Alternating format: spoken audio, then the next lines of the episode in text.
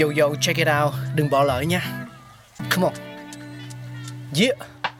Thankful we got con người sáng tạo mà sống dồi dào tình tuổi trời sao vương cao là tích tắp phát minh đầy ắp xây đắp tương lai có một không hai nhưng liệu có ai còn nhớ dùng Xin được gửi lòng biết ơn vô hạn đến những con người không ngừng sáng tạo, mang đến những phát minh mới thay đổi cuộc sống.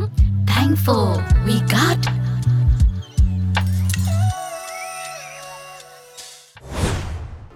Hi, rất vui được gặp lại tất cả các bạn thính giả của Pladio trong chương trình Thankful We Got.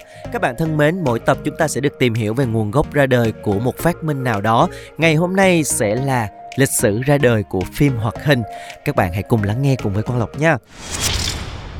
Các bạn thân mến, phim hoạt hình vốn được sử dụng với mục đích là giải trí, song hiện nay nó được phát triển và sử dụng như những công cụ giảng dạy và học tập, như một sự phát triển của hoạt họa điều hướng và hoạt họa giảng dạy chẳng hạn.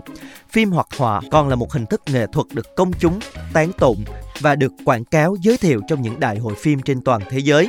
Hình thức truyền thống nhất của phim hoạt họa được phát triển trong những năm đầu 1900 và được ông Hubert US, Iwerks, Walt Disney và những người khác tinh luyện đến mức họ phải dùng những 24 hình vẽ riêng biệt cho một giây đồng hồ của phim hoạt họa.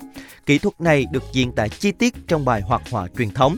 Nguyên do việc làm phim hoạt họa là một công việc rất tốn thời gian và thường đòi hỏi kinh phí lớn để sản xuất. Phần lớn các phim hoạt họa dành cho TV và cho điện ảnh là các là do các xưởng phim sản xuất.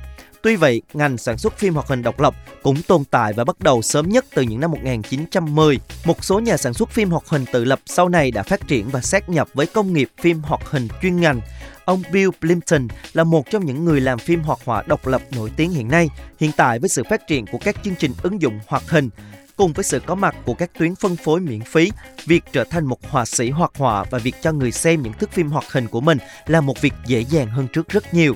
Phương pháp sử dụng kỹ thuật hoạt họa dạng thể là một hình thức để nâng cao năng lượng sản xuất, song đồng thời giảm chi phí trong việc làm phim hoạt họa bằng cách dùng những đường tắt trong quá trình hoạt họa. Phương pháp này đã được UPA tiên phong và trở nên nổi tiếng bằng sự xuất hiện của xưởng phim Hanna-Barbera. Phương pháp đã được nhiều xưởng phim áp dụng để biến các phim hoạt họa từ những hình thức chỉ dành cho các rạp chiếu phim sang các phim dành cho vô tuyến truyền hình.